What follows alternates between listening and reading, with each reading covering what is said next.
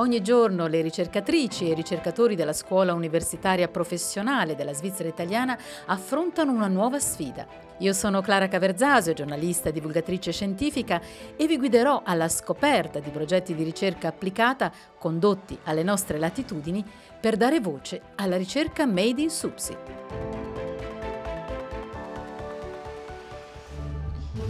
Ops, via qua. Ma dice a me? Via qua, ti dico. Eh, un attimo. Mi vuoi? Chi? I follower Instagram, mi vuoi? Oddio sì, te prego, più di ogni altra cosa. 20 euro 100 follower. Sì, ti Ma so follower veri, sì. Ti dico di sì, c'è un gruppo WhatsApp con 100 persone, tutti quanti fanno sto lavoro, linkiamo e followeriamo, garantito. Perfetto. Posto? A posto. Ok. Lo spacciatore di follower Instagram, una nuova figura professionale così come ci viene comicamente proposta dal duo Le Coliche, che però evoca ed illustra una situazione reale, quella di un mondo del lavoro in grande trasformazione e non solo per la comparsa di nuovi profili, nati soprattutto per effetto della digitalizzazione, ma perché in ogni settore professionale, anche in quelli più tradizionali, sono in atto dei cambiamenti che riguardano i bisogni delle imprese, le quali richiedono profili e competenze sempre più compositi e specializzati con cui i sistemi formativi e il mercato del lavoro non riescono a tenere il passo cambiamenti di cui in realtà si sa meno di quanto si dovrebbe e che stanno creando non poche difficoltà al mondo del lavoro anche della nostra regione. A sopperire a questa lacuna giunge ora un progetto Interreg Skill Match che vede la SUPSI capofila per la parte svizzera, assieme alla divisione della formazione professionale del Dipartimento dell'Educazione, della Cultura e dello Sport.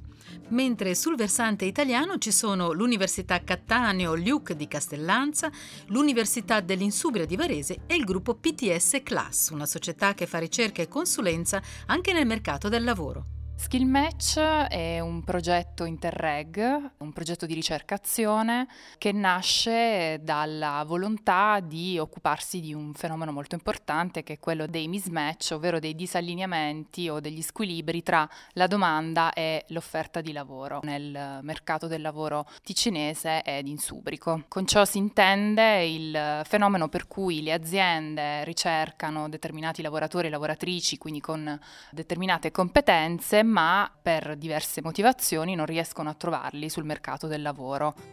Ornella Larenza, ricercatrice del Centro Competenze Lavoro, Welfare e Società della SUPSI, capoprogetto per la compagine ticinese. Un progetto molto complesso della durata di tre anni, iniziato a ottobre del 2018 che intende monitorare il problema del disallineamento fra le competenze offerte e quelle richieste sull'odierno mercato del lavoro in una realtà molto sensibile come quella transfrontaliera, nello specifico il Canton Ticino e le province lombarde di Varese, Como e Lecco un fenomeno che di fatto interessa i mercati del lavoro su scala globale, in quanto è determinato dalla compresenza di macro tendenze comuni che stanno mettendo a dura prova i sistemi economici locali, come ci spiega Ornella Larenza. Sì, diciamo che questo fenomeno si raccorda a dei cambiamenti più globali che interessano il mercato del lavoro, che sono sicuramente quello della digitalizzazione, quindi l'ingresso pervasivo dell'informatica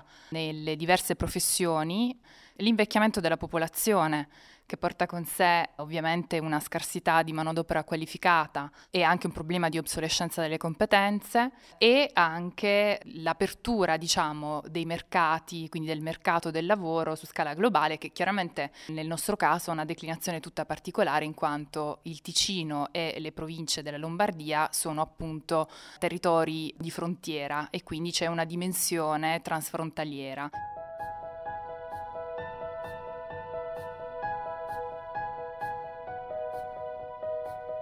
E dunque con Skill Match si è inteso innanzitutto indagare il fenomeno del disallineamento in tutte le sue declinazioni attraverso due tipi di indagine. La prima, quantitativa, ha coinvolto più di 1800 imprese del settore secondario e terziario, almeno di due dipendenti, su un campione di 7000 aziende ticinesi. Questa prima survey ci ha consentito di fare un'indagine un po' a tappeto sui nuovi profili professionali richiesti dalle aziende, le competenze richieste e possedute dai lavoratori e le attività di formazione messe in campo sempre dalle aziende per colmare eventuali gap di competenze. A questa indagine si è poi affiancata un'indagine qualitativa, quindi sulla base di interviste approfondite, il cui obiettivo era quello un po' di indagare in maniera più approfondita, più nel dettaglio, le cause alla base dei mismatch, ma anche le soluzioni proposte e proponibili per il futuro dal punto di vista delle aziende ed è un'indagine questa che ha coinvolto una cinquantina di aziende in cinque comparti dell'economia ticinese che ha avuto anch'essa una indagine parallela sul fronte italiano. I cinque comparti che l'indagine qualitativa ha approfondito sono quello della meccanica, dell'informatica, della chimica farmaceutica, dell'edilizia e quello della finanza. Vediamo allora quale fotografia ne esce da queste due indagini. La fotografia è molto ovviamente composita, diciamo che Sicuramente dalla prima indagine a tappeto no, abbiamo potuto quantificare il fenomeno dei mismatch rilevando che più di un nuovo ingresso su due è definito dalle aziende di difficile reperimento, quindi in qualche modo le aziende faticano a reperire una persona su due. Le ragioni alla base di questa difficoltà sono diverse, alcune sono esogene, cioè dovute a fenomeni esterni, quindi non ai lavoratori ma appunto alle trasformazioni del mercato del lavoro come la digitalizzazione, quindi una serie di trasformazioni che chiaramente necessitano un adeguamento delle competenze dei lavoratori e quindi determinano questi gap di competenze.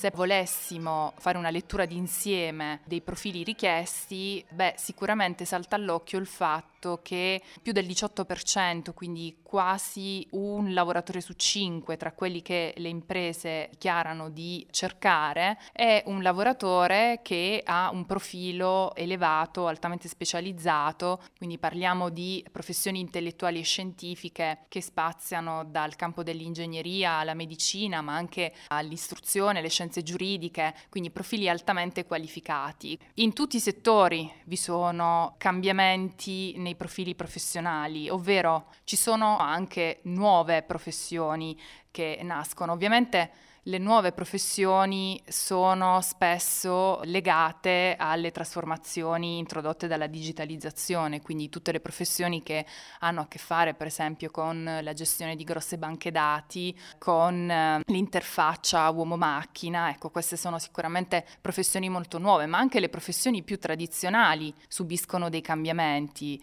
Possiamo pensare ad esempio al comparto della metalcostruzione che è uno forse dei comparti più tradizionali a cui ci verrebbe di pensare pensare, ecco, il metalcostruttore di un tempo, il fabbro che lavora ad incudine e martello, di fatto non esiste più, benché popoli ancora l'immaginario collettivo di questa professione. Adesso è uno specialista con delle competenze tecniche, competenze di base sempre comunque solide e aggiornate, ma che in più deve sapere interagire con gli strumenti digitali, deve avere competenze, come dicevo prima, soft, quindi capacità di visualizzare il il suo lavoro all'interno di processi più ampi, interagire con altri colleghi e magari anche esprimersi in lingua straniera è il cosiddetto processo di upskilling in corso in molti ambiti professionali, un fenomeno che accresce la complessità e le criticità del mercato del lavoro ticinese, schiacciato com'è da un lato dal polo di Zurigo e dall'altro dalla conclamata dipendenza dal mercato transfrontaliero. Un giovane provvisto di tutte le competenze ricercate da una impresa ticinese è possibile, per esempio, che preferisca andare a lavorare a Zurigo, dove i salari sono molto più alti e l'attrattività del territorio maggiore. D'altra parte, un'azienda che può trovare nella vicina Lombardia un profilo adeguato alla richiesta a un costo decisamente inferiore a quello di un residente, probabilmente non rinuncia a questa possibilità Esiste una questione di attrattività territoriale, tuttavia il, il, problema, se vogliamo, è ancora più complesso di così. Anche le province lombarde affrontano le stesse difficoltà del Ticino nella misura in cui fanno fatica ad attrarre professionisti, per esempio, dell'informatica, che sono molto più attratti dai vari Google o Amazon dell'area milanese. Quindi, se vogliamo, è un problema che nella sua natura è comune ai territori dell'area insubrica. Dopodiché ci sono professioni per quanto riguarda il Ticino, ad esempio, per le quali si fa veramente fatica a trovare candidati sul territorio. Quindi non c'è solo un discorso di ricorrere a manodopera straniera per sostituire i lavoratori in Ticino. Le faccio l'esempio dei posti di tirocinio sempre nella filiera della meccanica che anno per anno facciamo fatica ad occupare, quindi non si trovano ragazzi e ragazze che abbiano interesse ad intraprendere questo tipo di percorsi formativi e questa è una realtà insomma molto ben conosciuta.